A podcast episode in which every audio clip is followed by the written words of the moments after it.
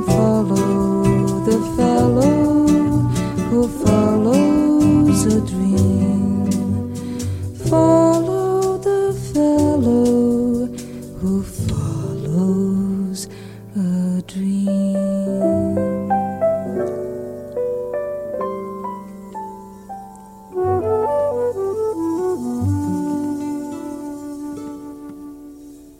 ascoltatori, bentornati a questo nuovo appuntamento con l'informazione, la cultura e la musica direttamente dall'America Latina. Oggi siamo all'8 giugno 2023, puntata che parleremo di diversi argomenti, naturalmente, come fa spesso questa trasmissione che dal 1 dicembre 2005 segue quello che diciamo sempre, l'altra sponda dell'Atlantico fuori che gli Stati Uniti e il Canada. Da una parte parleremo della Colombia. Colombia ci sono importanti novità per quanto riguarda la crisi politica. Sono stati questa settimana una manifestazione a favore del governo di Petro innanzi a una situazione molto convulsa, c'è una posizione di destra molto dura contro il governo di Petro, ma ci sono dei manifestanti a favore del governo che si oppongono a questi attacchi, non soltanto a livello nazionale, anche a livello internazionale. Per esempio c'è una lettera iscritta a diversi intellettuali, premio Nobel e tutto quanto, che hanno manifestato il loro sostegno al governo colombiano. Per capire le cause di queste proteste, manifestazioni, contromanifestazioni, tutto quanto, ci collegheremo in diretta con Bogotà, con la capitale di Colombia, per capire com'è la situazione in questo paese. Non sarà l'unico tema che riguarderà la Colombia, sempre diciamo, no? tutto quello che succede al mondo riguarda tutti quanti, ma soprattutto se c'è una notizia che riguarda l'Italia. Sono indagati sia l'ex premier D'Alema che Alessandro Profumo, l'ex manager di Leonardo. L'abitazione di Massimo D'Alema, ex presidente del Consiglio, e Alessandro Profumo, ex manager di Leonardo, sono stati perquisiti dai poliziotti della Digos su ordine della Procura di Napoli. Due nomi eccellenti sono stati indagati insieme ad altre sei persone in merito ad un affare di 4 miliardi di euro che ruotava attorno alla vendita di armi e aerei da guerra alla Colombia. Questo lo firma Nello Trocchia nell'edizione dell'altro ieri, 6 giugno, su Domani. Vorremmo capire in questa edizione di Latinoamericano le ripercussioni che ci sono di questa importante notizia in Colombia. Si è manifestato persino il presidente Gustavo Petro, ha fatto qualche tweet. Beh, nel corso di questa trasmissione scopriremo le reazioni di questo scandalo italiano in terre colombiane. Questo sarà il primo blocco di latinoamericano, mentre che dopo cambieremo completamente argomento. Però la politica è sempre al centro, perché faremo una cosa sicuramente inconsueta in questa trasmissione, ovvero parleremo di calcio.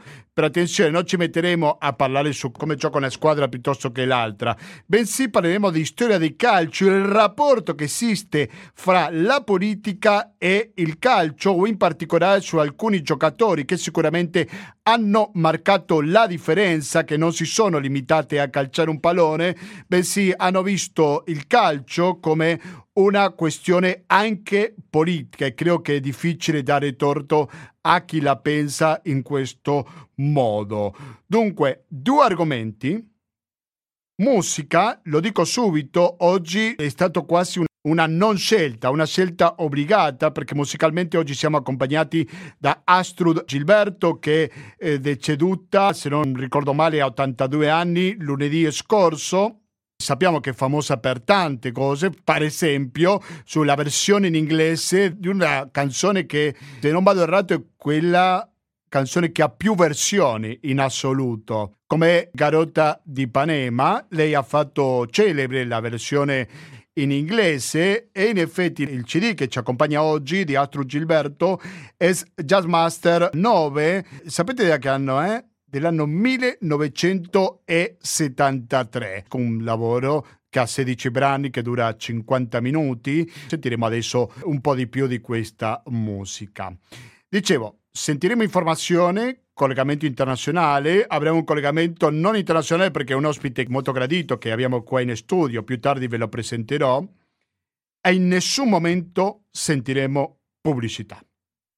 Sapete qual è il motivo? Perché abbiamo un conto corrente postale che è il 120 82 301, intestato cooperativa, informazione e cultura, via Antonio da Tempo numero 2, il CAPE 35 131 Padova, il RID bancario, il pago elettronico e il contributo con l'associazione Amici di Radio Cooperativa sono i metodi alternativi per aiutarci alla sopravvivenza. Questo ultimo metodo, mi raccomando, è più importante che mai per chiunque non abbia scelto a chi destinare il 5 per 1000. Quindi se dico 5 per 1000 dico Associazione Amici di Radio Cooperativa, eh? quindi mi raccomando. Se volete scriverci potete farlo a latinoamericando-gmail.com, ripeto, latinoamericando-gmail.com, noi accettiamo critiche, proposte di miglioramento, cose che vi sono piaciute di più, di meno, sempre alla solita mail di questa trasmissione. Sentiamo quasi inevitabilmente Garota Ipanema la versione in inglese di Astro Gilberto e quando torniamo faremo il primo dei collegamenti con la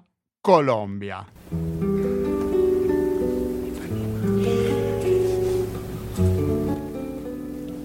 non spostatevi del 92.7 per il Veneto in genere o il www.radiocooperativa.org per ascoltarci in streaming con un'ottima qualità audio. A fra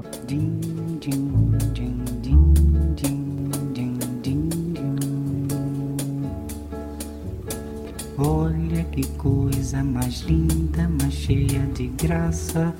Ela, menina que vem, que passa, num doce balanço, caminho do mar. Moça do corpo dourado do sol de Ipanema, o seu balançado é mais que um poema, é a coisa mais linda ho già vi passare. Siete all'ascolto di Latinoamericano?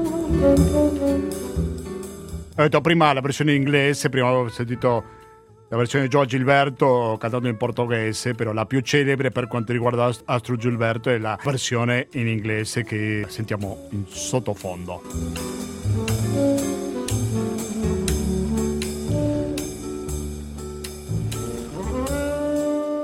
Avuto un grandissimo successo all'epoca, credo che è stata una versione sicuramente memorabile che ha aiutato a diffondere uno dei brani più conosciuti. Dunque, per adesso sì, passiamo al primo degli argomenti che ci occupa oggi. Sono particolarmente interessato di parlare della Colombia, di questo collegamento che facciamo perché da una parte c'è la questione di D'Alema, come anticipavo in apertura, dello scandalo, vorrei capire quali sono le ripercussioni di questo scandalo in Colombia, magari non c'è stato nessun nessuno scandalo, nessuna ripercussione. Fra poco scopriremo di cosa si tratta e poi dall'altra parte la questione delle manifestazioni che si sono visti a favore di Petro. Ma se io penso alla Colombia, non dico automaticamente, ma quasi mi viene in mente Giacomo Finzi. Giacomo Finzi, buonasera e bentornato a Latinoamericano.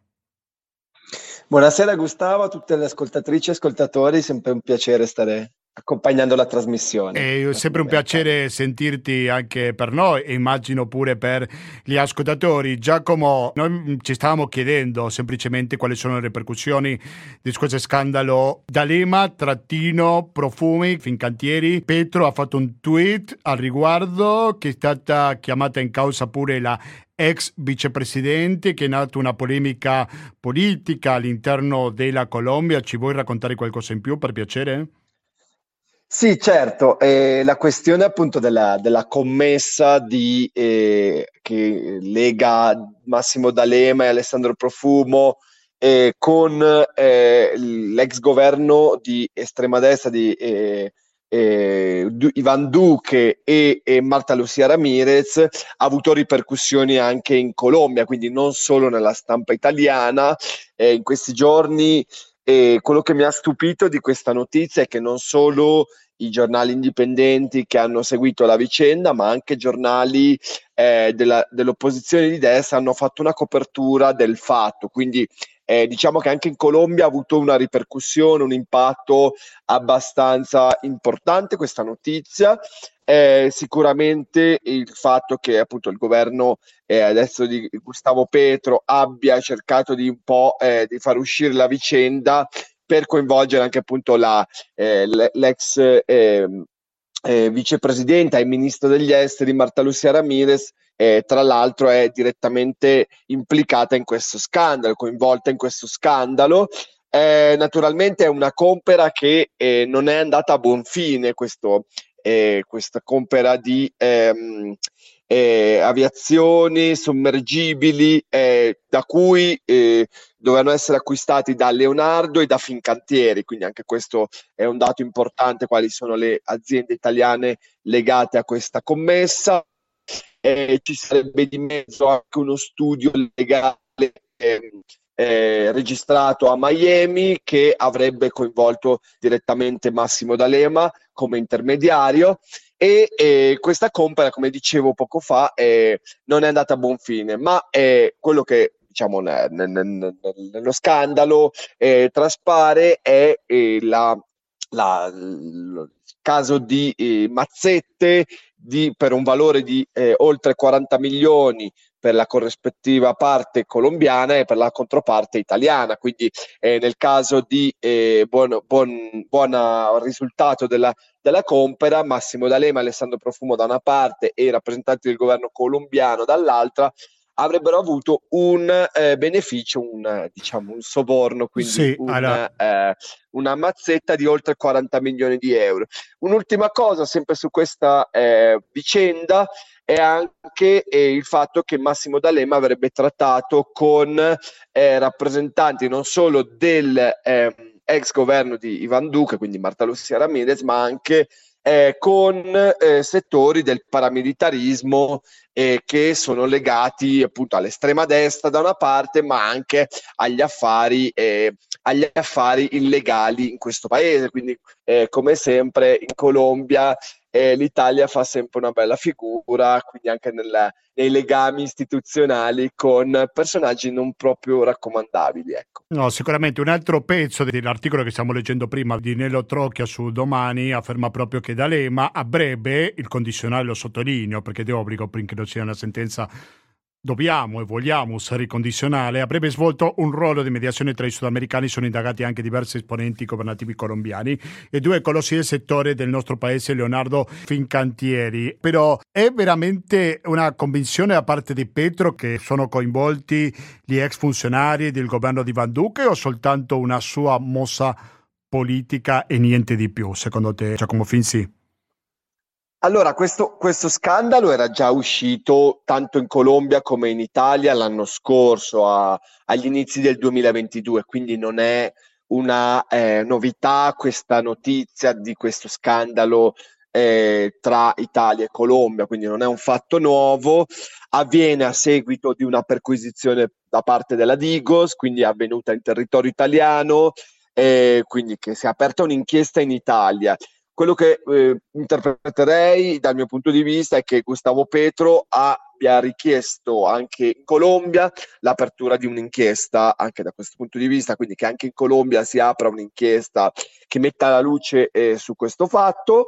E quindi anche qui eh, sono da, assolutamente d'accordo con te di utilizzare il eh, condizionale per il momento, però e credo che anche l'insistenza di Gustavo Petro nel voler aprire un'inchiesta qui in Colombia sia importante.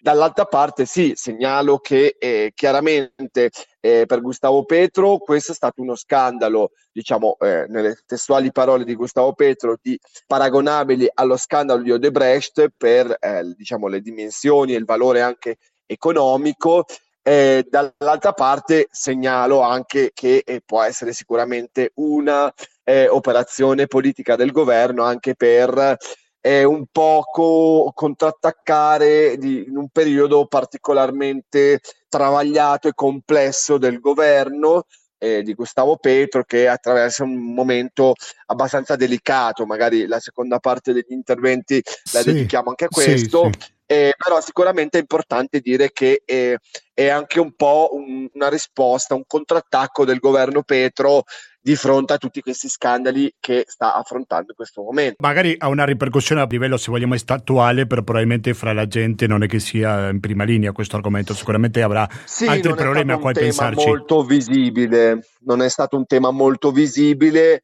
devo dire, la, la stampa alternativa ne ha dato abbastanza visibilità, anche alcuni giornali come la W o ehm, lo stesso Semana, che è un organo della destra di opposizione, ha dato abbastanza spazio a questa notizia e la loro interpretazione naturalmente, soprattutto della, della rivista Semana, è che sia un tentativo del, go- del governo di Gustavo Petro per eh, silenziare gli scandali eh, che ha subito in queste ultime settimane. Certamente, siete all'ascolto del latinoamericano, siamo in collegamento in diretta con Bogotà, in Colombia, altra parte della linea ci risponde Giacomo Finzi che insegna all'università, relazioni internazionali, scienze politiche. Tu prima accennavi no? il problema che sta vivendo il governo di Gustavo Petro che viene attaccato da parte della destra, nell'opposizione, adesso ci spiegherai un pochino meglio perché.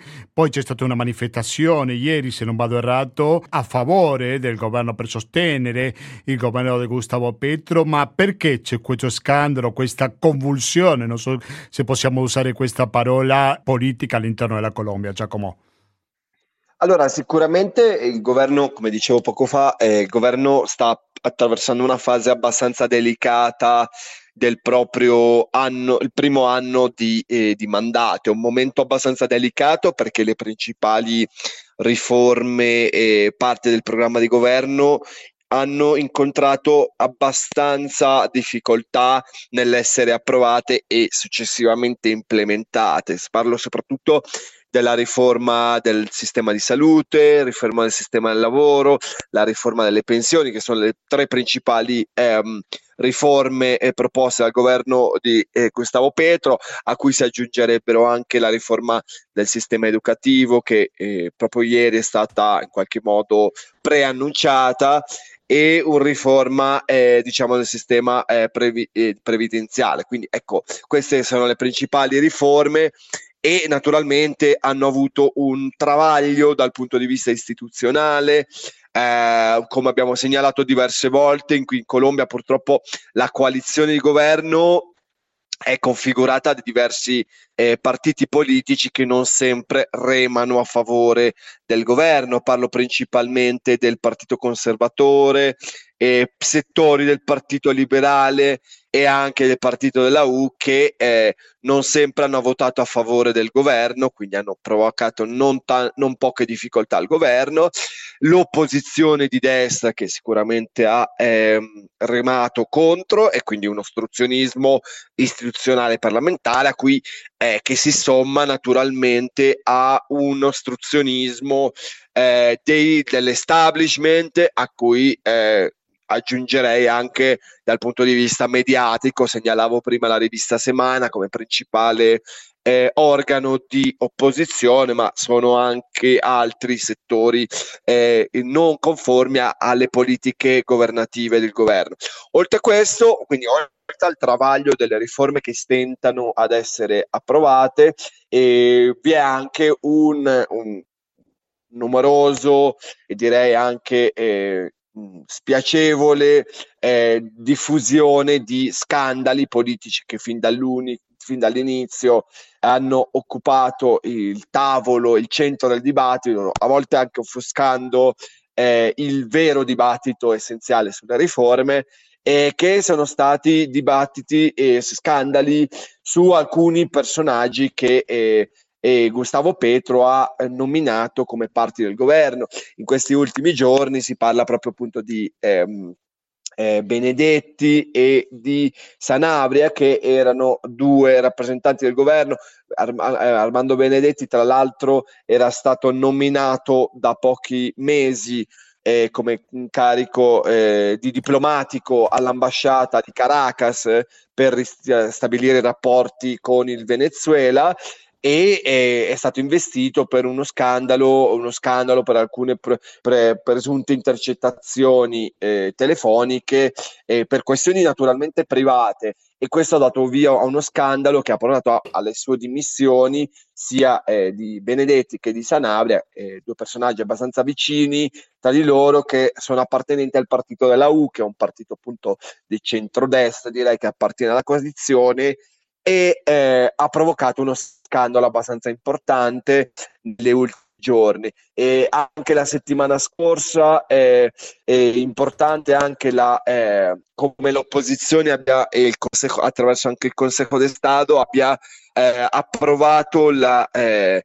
la, l'inabilitazione politica del eh, presidente del congresso Roy Barrera, un personaggio abbastanza controverso che aveva appoggiato il governo di Gustavo Petro e che da questo momento è stato sostituito proprio ieri da un personaggio anche più a sinistra eh, che si chiama Alexander Lopez, che è stato nominato proprio ieri che ha preso il posto appunto di Roy Barreras a seguito della sua inabilitazione politica. Quindi sono diversi gli scandali che hanno investito il governo di Gustavo Petro, direi quasi tutti di personaggi non appartenenti al, al patto storico, quindi personaggi che erano stati... Eh, patto storico, messi... il partito di Gustavo Petro, no? Sì, il patto storico è la coalizione, eh, la coalizione, la coalizione di, sì, governo di... Sì, eh, però è composta da alcuni partiti di centrodestra, eh, il, pacto, il patto storico è a sinistra e ehm, invece è, è accompagnata dal Partito Liberale, il Partito Conservatore,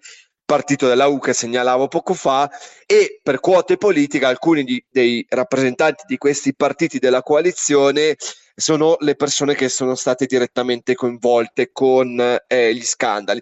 E un'ultima cosa, appunto, direi che anche la sostituzione del presidente del congresso, eh, direi che è anche andata anche in maniera favorevole per una, la nomina di una persona eh, più militante a sinistra, direi, e appartenente al pacto, alla storia del movimento del pacto storico, quindi anche eh, diciamo eh, c'è anche stata una virata a sinistra sotto questo punto di vista.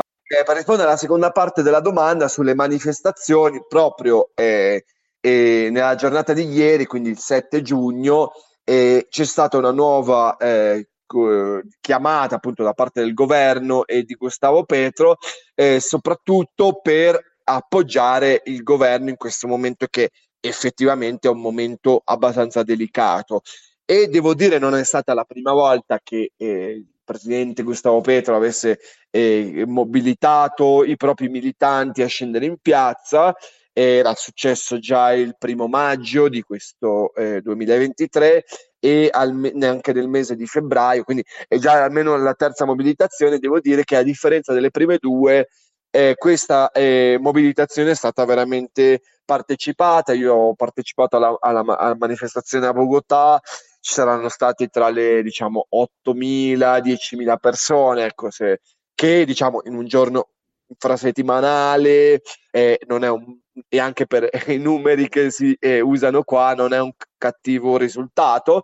E questa volta eh, Gustavo Petro e la vicepresidente eh, vicepresidenta Franzia Marquez hanno parlato in piazza quindi non più dal balcone eh, come era successo in precedenza e c'è stata veramente una mobilitazione popolare non solo a Bogotà ma in 200 città del paese, in quasi tutti i dipartimenti del, della Colombia, quindi direi eh, un successo dal punto di vista eh, confrontandolo a, a, alle precedenti mobilitazioni.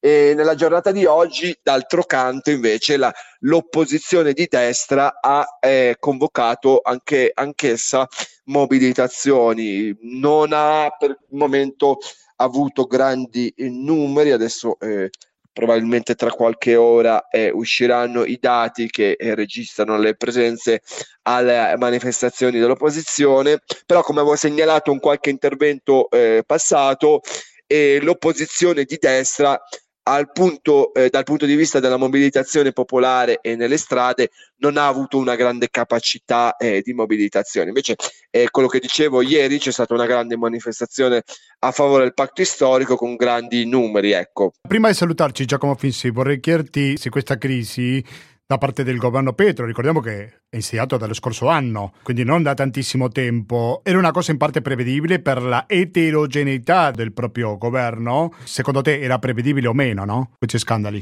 Allora, eh, proprio in questi giorni sta, eh, stanno emergendo e anche il presidente Gustavo Petro eh, ieri ha fatto menzione a questo termine, si parla di un golpe blando, e quindi di un golpe, un colpo di Stato eh, leggero, eh, non con eh, il corrispettivo dei pucci militari vecchio stile degli anni 60, 70, 80, ma un colpo di Stato eh, diciamo paragonabile a ciò che è avvenuto in Brasile con Dilma nel 2016-17, eh sì. quello che è avvenuto in, in, Paraguay, in Ecuador si potrebbe anche menzionare, in eh, Honduras, eccetera. Quindi una strategia della destra sicuramente di ostacolare le riforme, quello eh, si sapeva che non sarebbe stato semplice portare a termine eh, la minima riforma eh, sociale che il paese richiede.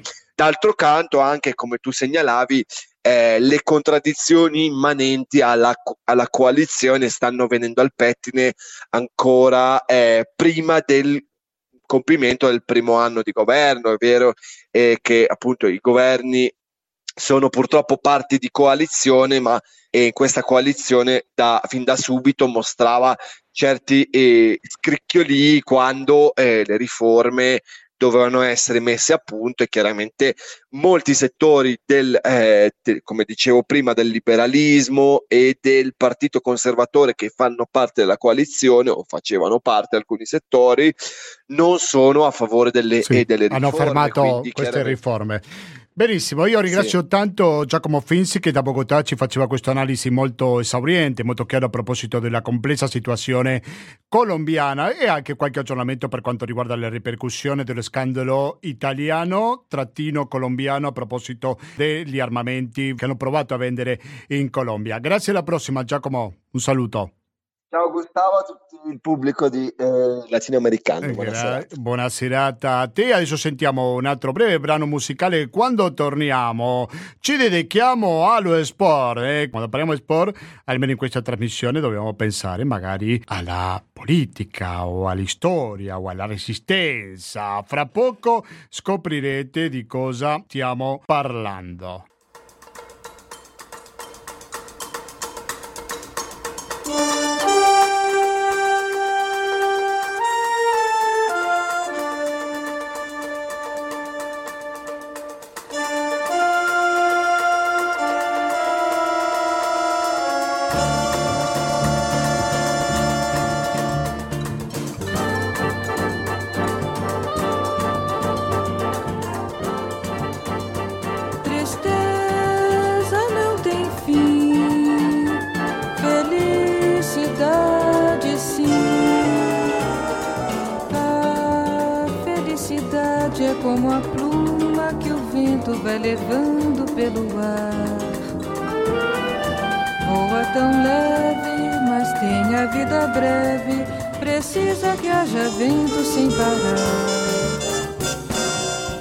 Felicidade do pobre parece a grande ilusão do carnaval.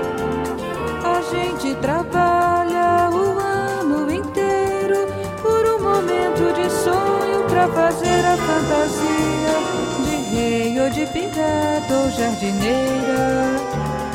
Tudo se acabar na quarta-feira. Gentili ascoltatori, riprendiamo con questa edizione di Latinoamericano quando sono le 19.52 minuti. Dico perché ci ascolti in diretta i, i, giovedì sera, perché magari ci ascoltate in replica il lunedì. Ricordo che inizia questa trasmissione in questo caso alle ore 16.25. Come avevo promesso, quello che ci interessa adesso è la questione calcistica, ma anche storico e politica, perché a volte i confini fra questi due ambiti non è sempre chiaro. Io ho un amico che di questo se ne intende e se ne intende veramente tanto, un appassionato di calcio e della sua storia e anche allenatore da tantissimi anni che conosce questo mondo non soltanto in provincia di Padova ma anche del resto del mondo. E per questo lo presento subito Riccardo Cribellaro. Buonasera e benvenuto per la prima volta qui agli studi di Albignase buonasera Gustavo. Buonasera a chi ci ascolta. Grazie per venire qua fino agli studi buonasera. di Radio Cooperativa. Possiamo fare una specie di ripasso di alcuni personaggi che magari ci vengono alla mente, distinta, si è riconosciuto per essere un po' controcorrenti, certo. di aversi manifestati contro le diverse dittature militari in America Latina. È esattamente così. Eh, io sono appassionato di calcio, ma sono appassionato di un calcio di, di, diciamo di qualche anno fa. Eh, ho perso l'interesse per il calcio moderno dei professionisti, eh, infatti io alleno nei dilettanti, mi occupo di dilettanti prevalentemente. Prima allenava il Torreglia, giusto? Quest'anno ho allenato a Torreglia. Mm, questo calcio, il calcio sudamericano, il calcio diciamo fino agli anni 90 più o meno, è un calcio che mi ha appassionato, con il quale sono cresciuto ed è questo che mi interessa particolarmente. È un calcio che offre delle straordinarie vicende umane, delle storie che meritano di essere raccontate e di queste storie fanno parte anche dei calciatori che prima di essere calciatori sono degli uomini, eh, degli uomini veri. In spagnolo si dice ombre vertical Mm, cioè sono delle persone che hanno la schiena dritta, che non si sono piegate, che hanno una dignità e che l'hanno eh, difesa questa dignità eh, con i fatti, non soltanto a parole. Eh, il calcio sudamericano di quegli anni è un calcio che è cresciuto, che è vissuto come le società, come il popolo, eh, è passato attraverso delle dittature che conosciamo, eh, molto, molto rigide, molto forti, molto violente, eh, delle dittature che hanno fatto eh, morti, che hanno eh, chiaramente oppresso dei popoli. E a fronte di questa oppressione eh, ci sono state delle, dei personaggi pubblici come sono stati questi calciatori, che sono stati i calciatori fra i più forti de, no, della loro epoca eh, in senso assoluto a livello mondiale, non soltanto eh, per quanto riguarda le loro nazionali. Insomma e questi calciatori si sono esposti in prima persona e hanno eh, difeso prima di tutto, come dicevo, la loro dignità, ma in qualche modo hanno contribuito anche a difendere il loro popolo e a farlo eh, e a far uscire le loro nazioni dalla dittatura. Stiamo parlando, per esempio, di eh, in Argentina durante il, il periodo di, di, Videla, durante la dittatura di Videla, c'è stato un, eh, uno straordinario esempio eh, che è stato quello del capitano della nazionale dell'epoca, eh, Lobo Carrascosa, Jorge Carrascosa. Eh sì. lui, lui, fece un gesto che è stato assolutamente eh, potentissimo eh, anche se non ne parlò mai, lui non dichiarò mai quale fu la motivazione per cui compì questo gesto e il gesto fu quello di lasciare la nazionale di non eh, rispondere alla convocazione di Menotti per il mondiale del 78, lasciò la nazionale, nazionale che lo vedeva capitano, lui era il capitano di quella nazionale, che si apprestava a vincerlo quel mondiale lì in casa in Argentina, lui lasciò eh, la nazionale, lasciò la fascia da capitano, non disse mai quale fu la ragione per cui fece questo gesto, ma chiaramente insomma eh, era abbastanza palese, non era necessario dichiararlo pubblicamente. Con tutti i suoi rischi. Certamente, certamente, perché eh, chiaramente no, non eh, ci furono delle vendette molto forti da parte del regime in altre situazioni. Eh, lui lasciò la nazionale perché non voleva partecipare a quel mondiale, un mondiale che doveva servire a eh, creare un'immagine a livello mondiale dell'Argentina, di un'Argentina felice, di un'Argentina prospera, cosa che non era assolutamente. Quell'Argentina lì, eh, quella dittatura nascondeva oppressione, nascondeva morti, nascondeva i desaparecidos, nascondeva i voli della morte di, di, di, di ragazzi cosiddetti oppressori del regime, in realtà in larghissima maggioranza studenti molto giovani, che non accettavano chiaramente che potevano essere eh, un fastidio per il regime perché erano menti pensanti, perché erano persone colte, perché erano persone che si stavano istruendo e eh, Carrascosa fece un gesto straordinario che pagò carissimo perché lui, eh, cosa, il sogno di, di, ogni calciatore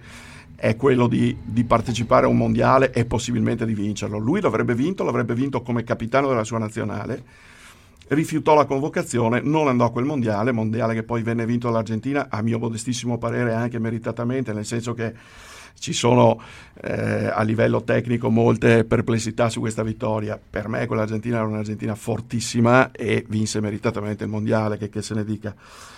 Ecco, Carascosa non fece parte di quella nazionale, eh, lasciò la fascia da capitano a Passarella, che a differenza di Carascosa era, definiamolo, un uomo che non dava molto fastidio sì, al regime. Non troppo ecco, oppositore. Ecco. Giocava il numero 6, era un difensore. Esattamente, sì. era il capitano, era il difensore centrale, un leader sicuramente, un giocatore importante, molto bravo, ma diciamo che da un punto di vista umano c'era un abisso con Carrascosa, insomma, per il gesto che fece, non solo per, con Carrascosa, perché quella, ricordiamo che di quella nazionale faceva parte e vinse il mondiale da capocannoniere un certo Mario Alberto Kempes che ricordiamolo, rifiutò di stringere, non strinse la mano al generale Videla dopo la premiazione. Ecco. Sì. E questo fu un gesto che venne pagato carissimo.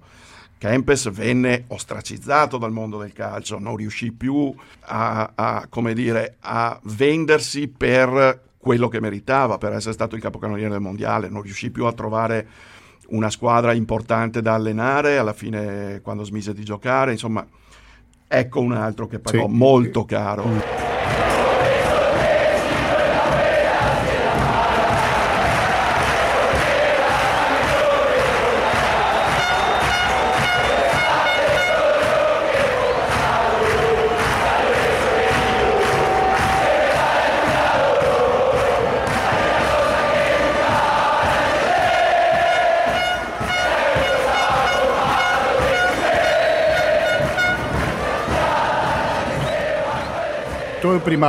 Hai parlato dell'Argentina. Sì, ci sono altri casi, che sicuramente è uno dei casi... No, no, anche in altri paesi intendo. De, sì, altri paesi, fra poco parleremo, ma prima andare via l'Argentina, ricordiamo che adesso attualmente si sta giocando in Argentina il Mondiale sub-20 in cui l'Italia è uno dei... È uno per gli italiani under 20. Under 20, non sub-20, ok, diciamolo bene Riccardo. Una delle squadre che è ancora in competenza è l'Italia, perché una semifinale Uruguay-Israele che si sta giocando in questo momento, va 0-0 quando vanno 31 minuti del primo tempo e quando saranno le 23 ci sarà Italia-Corea e sai dove si sta allenando certo, l'Italia? Lo so. Dove si sta allenando so. Riccardo? Negli impianti del San Lorenzo. Del San Lorenzo, che è la squadra più grande. La cioè, squadra anche di Papa Bergoglio. Di Papa Bergoglio, di Vigo Mortens e di tanti altri. Dai, ma allora che ne dice se ci colleghiamo con Buenos Aires? Dall'altra parte della linea ci risponde Miguel Mastro Simone. Miguel Mastro Simone, buenas tardes y bienvenido a Radio Cooperativa. Hola Gustavo, ¿cómo estás? Buenas noches, ¿cómo están todos? Bu- buenas noches, Miguel Mastro Simone niente meno che il vicepresidente del San Lorenzo, dove come dicevo prima c'è la nazionale Under 20 dell'Italia. Te agradezco muchísimo obviamente por la participación eh, al latinoamericano, pero te quería preguntar antes que nada, ¿por qué San Lorenzo es una de las sedes que hospeda distintas selecciones del mundo? Ecco, se nos podés contar un poco, perché non ci racconti un po' perché San Lorenzo club che ha ricevuto, che sta ricevendo a diverse nazionali di tutto il mondo. Sí, como, como no, bueno, eh, a partir del momento donde Argentina eh, se, se, postula para ser sede del Mundial y es elegida. Quando Argentina eh, è stata scelta per essere sede del Mondiale. Eh, juntamente la AFA con el Ministerio de Turismo y Deporte de la Nación empiezan a buscar las distintas sedes tanto para jugar los partidos como para entrenar. La Associazione Calcio Argentino insieme al Ministero de, de Sport e Turismo hanno cercato delle sedi. Y bueno, San Lorenzo se postuló para ser una de las sedes de entrenamiento para, para, para, las diversas selecciones y fue elegida con dos de sus canchas, de las nueve canchas que, que posee, dos de las canchas de San Lorenzo fueron elegidas para ser sede de entrenamiento de las diversas selecciones. Due degli stadi che ha il San Lorenzo è stato scelto per essere una delle sedi dove si potevano allenare alcune nazionali. Y bueno, tuvimos más de seis selecciones que vinieron a entrenar. Sono stati sei nazionali. Especialmente San Lorenzo. Italia ha scelto eh, San Lorenzo. Y hasta el día de, de ayer vinieron a entrenar, estuvieron en, en, el club. San Lorenzo fue seleccionada además como una de las mejores sedes y por eso sigue siendo la sede de entrenamiento hasta la final del, del fin de semana. Lorenzo è stato scelto come una delle principali sedi e continuerà ad esserlo fino al prossimo weekend, che è quando si giocherà la final, ¿no? Que cuando se giocherà la, la, la finalissima. Y bueno, tuvimos la posibilidad de, de compartir un, varios momentos con, con, la selección italiana. Abbiamo avuto la tecnico. possibilità di condividere diversi momenti con la nazionale italiana, con i giocatori, con l'allenatore. El día lunes eh, de esta semana vinieron a conocer nuestro estadio, Lunedì estuvieron con los jugadores del sono profesional. venuti a conoscere il nostro stadio insieme ai giocatori professionisti. También estuvieron con el técnico, con nuestro técnico, con Rubén Darío Insúa. Sono stati anche con l'allenatore Rubén Insúa. Y la verdad que hemos quedado en muy buena, en muy buena relación con, con, todos los directivos que vinieron y, y para nosotros es un, es un, honor que una selección como la italiana eh, estuviera in nostra casa. Siamo rimasti in ottimi rapporti, per noi è stato un onore che la nazionale italiana sia stata con noi al San Lorenzo. Miguel, passo la voz a Ricardo, che è un amigo entrenador que está acá en el estudio de Radio Cooperativa. Ricardo, prego. Muy buenas, Miguel. Un placer. ¿Cómo estás, Ricardo? Hola. Muy bien, gracias. Volevo dire ai nostri ascoltatori che il tecnico della nazionale Under 20 italiana è Carmine Nunziata, che è stato una delle bandiere del Padova, noi parliamo da Padova, e del Padova che, che salì in Serie A nell'ultima occasione, cioè nel 1994 eh, uh-huh. passò dalla Serie B alla Serie A e Carmine Nunziata era uno dei giocatori più importanti di quella squadra, quindi è, è, ricordato molto molto bene qui a Padova, se hai modo di vederlo diglielo. Adesso deve tradurre, eh? Sí, sí, el, comprendo, comprendo todo, comprendo el italiano, muy comprendo, bien, muy sí, bien, comprendo. Entonces, dale un saludo a Carmine Nunziata desde Padova. Seguramente, vale. si Dios quiere, Italia, Italia va a pasar, si Dios quiere, a la final y y, y vamos a tener nuevamente a, a, la selección nacional italiana en nuestro, en nuestro predio y le vamos a trasmettere il saluto. Noi confidiamo che l'Italia arriverà nella finale, quindi continueremo a avere l'Italia nel nostro stadio e faremo arrivare i saluti. Allora, una riunione è stato il presidente del Napoli con Papa Francesco quando il presidente del Napoli gli ha proposto di fare una partita fra il San Lorenzo e il Napoli. Ancora non c'è niente di confermato, non c'è niente di sicuro, ma ci sono possibilità, Miguel, No sé si traduzco la pregunta, si hay alguna posibilidad. Sí, no, no, no, no, comprendí, comprendí, comprendí. Eh, sí, hay, hay, hay grandes chances de que, de que el partido se pueda jugar. Eh, lo único que estamos viendo junto con el Napoli es cuando cuadra bien el calendario, las fechas que tiene tanto il Napoli come San Lorenzo. Ci sono alte probabilità che si giochi questa partita, stiamo cercando di metterla dentro il calendario che coincida con le due squadre. Y sería un partido en homenaje al Papa Francisco y además una, un partido por la amistad entre los dos clubes, tanto el Napoli como San Lorenzo, que tienen muchas cosas en, en común. Sarebbe un omaggio a Papa Francesco e anche un omaggio all'amicizia che c'è fra San Lorenzo e il Napoli che hanno tanto in comune. Exactamente, así que sí, nosotros confiamos en que el partido va a poder va a poder llevarse a cabo. Lo, no. lo que estamos viendo es cuando, cuando justamente la, la, la, las fechas que tanto Napoli como San Lorenzo pueden combinar para, para, poder, para che si pueda desarrollar. Noi abbiamo fiducia perché questa partita si possa fare, stiamo cercando semplicemente una data. Muchas gracias Miguel Mastro Simone, vicepresidente del San Lorenzo, per la tua disponibilità con Radio Cooperativa. Gracias Gustavo, gracias Ricardo, adiós. Hasta luego. Adiós. Ciao. Ciao, che suerte, eh? entrevistar a Miguel Mastro Simone, il vicepresidente del San Lorenzo. Tu dicevi prima la squadra del Papa, però beh, uno è tifoso. Beh, una, il San Lorenzo Almagro è una delle, delle, principali squadre argentine. Che grande, ti, ti voglio bene Riccardo. Sei un grande, con queste parole guarda. hai vinto la mia amicizia non per sempre. Non è solo del Papa, è anche la squadra di Gustavo. In effetti quando dico sei tifoso del San Lorenzo, ah, la squadra del Papa. No, è il Papa che ti fa la stessa squadra di me, quindi... differenza. allora, un altro caso, non abbiamo tanto tempo purtroppo, però se dovessi scegliere un altro caso di resistenza alle dittature allora, militari... Brevemente ce ne sono due emblematici. Uno è quello di cileno di Carlos Casselli, centravanti del, della nazionale cilena che eh, anche lui fece un gesto fortissimo nei confronti della dittatura di Pinochet, pagò caro perché venne eh, allontanato dalla nazionale per tanti anni, nonostante fosse il giocatore più forte, di gran lunga il più forte giocatore cileno, non solo dell'epoca, ma di sempre. E lui era un calciatore che fece sempre politica, sostenne eh, Allende, eh, per questo dopo eh, che, che, che eh, venne ucciso Allende dalla dittatura di Pinochet fu costretto ad andare a giocare in Spagna, decise di andare a giocare in Spagna naturalmente, ma non, non, non fu mai lontano dal suo paese, neanche quando giocò fuori eh, dal suo paese.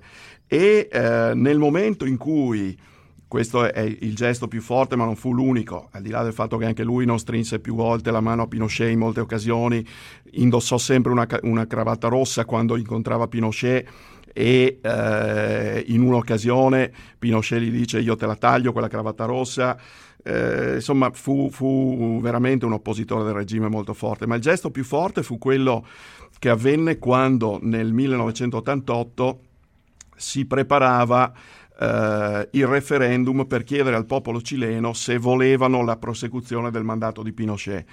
E, uh, come dire, ci furono ore e ore di campagna pubblicitaria del, a favore di Pinochet e pochissimo spazio nei, nei media per eh, gli oppositori del regime, quindi per il no.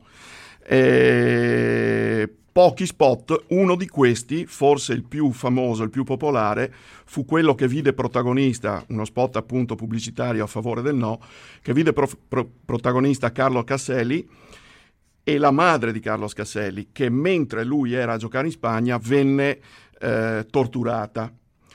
Eh, in questo spot appunto comparve eh, questa signora che non era conosciuta naturalmente come madre di Carlos Casselli, eh, di 65 anni, eh, venne inquadrata, lei raccontò la sua vicenda brevemente, raccontò le torture che aveva subito, eccetera, poi l'inquadratura si allarga, eh, compare una maglietta del Colo Colo, un gagliardetto del Colo Colo, la, la squadra cilena per cui Casselli giocava ed era cresciuto anche nel giovanile del Colo Colo, e poi si allarga ulteriormente l'inquadratura e compare Carlos Casselli. Carlos Casselli, che venne, era definito il re del metro quadrato, eh, quindi il, il, re dell'area piccola, perché era una sentenza quando il pallone era nell'area piccola e lui segnava sempre. Eh, Casselli dice eh, in quell'occasione, quando compare in televisione, appunto, eh, per questo il mio voto è no perché la sua allegria, riferendosi alla madre, è la mia allegria, perché i suoi sentimenti sono i miei sentimenti, perché domani potremo vivere in una democrazia libera, sana, solidale, perché questa bella signora che ha appena parlato è mia madre. E quello spot fu un successo e contribuì enormemente al successo del no in, in, in Cile e quindi a impedire a Pinochet di continuare, di continuare al potere, sì, un e... ricordo sicuramente indimenticabile. Assolutamente. Poi Vai. Un'altra, un'altra situazione per concludere. è quella enorme di quel progetto di democrazia, di gestione della squadra di Socrates al Corinthians in Brasile, in Brasile. che mm. anche lui durante la dittatura militare che durò vent'anni, da metà degli anni 60 dal 64 sì. all'85 sostanzialmente eh? in Brasile, Socrates eh, fu l'emblema, il protagonista, il leader di, eh, di, di, una cosa che fu straordinaria per la potenza che ebbe, perché fece capire alla gente che la democrazia era possibile dopo sostanzialmente quasi vent'anni in cui i brasiliani non votavano. Ah. Eh, lui trasformò una squadra di calcio eh, in un progetto di eh, autogestione e di democrazia e fu un segnale fortissimo eh, a livello politico per il risveglio delle coscienze del popolo. Squadra che in autogestione, ricordiamolo, vinse due campionati nell'82 e nell'83. Ah. Questo è per quelli che pensano che il calcio è soltanto 11 contro 11 che litigano per un pallone, in realtà quando parliamo di calcio parliamo di tante cose simultaneamente, di politica, di democrazia e tutto quanto. Qualcuno a favore delle dittature e altro il contrario come l'ha appena dimostrato il nostro ospite Riccardo Cribellaro, allenatore appassionato di calcio, della sua storia Grazie mille e magari ti ho appuntamento per un'altra volta per parlare di altri giocatori perché sicuramente ci sono volentieri, tanti casi, no? Volentieri. Potremmo parlare del Trince, per esempio. Ah, del Trince. Trince con un giocatore di Rosario in Argentina la notizia di un paio di giorni fa soltanto che hanno dichiarato il colpevole del suo omicidio un paio di anni fa, gli hanno rubato la bicicletta ed è morto in una rapina. L'hanno condannato a questo omicidio a 33 anni di carcere. Diciamo che lui era un ribelle per altri versi. Per altri versi. Ne parleremo magari in un'altra occasione. Grazie mille Riccardo. Un piacere. Eh sì, dobbiamo interrompere l'interessante intervento di Riccardo Cribellaro perché è arrivato il momento di salutarci. Abbiamo sforato un po', lo devo riconoscere. 120 82 301 il conto corrente postale, il RID bancario, il pago elettronico, il contributo con l'associazione Amici Radio Cooperativa sono i metodi alternativi per aiutarci alla sopravvivenza in questo periodo è più importante che mai, quindi se non avete ancora scelto a chi destinare il vostro 5 per 1000, la risposta è in due parole, Radio Cooperativa.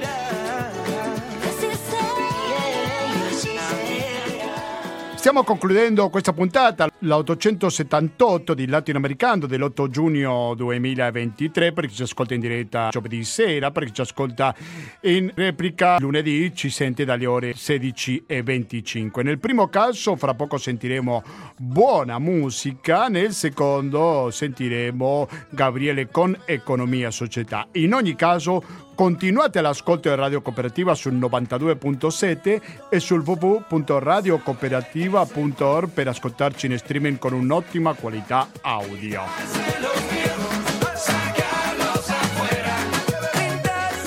Voglio sentire i vostri commenti, positivi o negativi che siano, allora fatelo a latinoamericando chiocciolina gmail.com ancora latinoamericando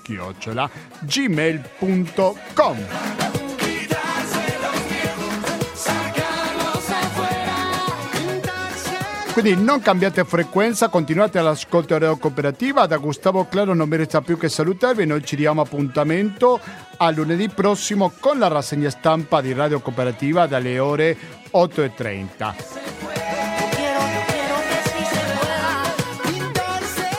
Grazie e alla prossima.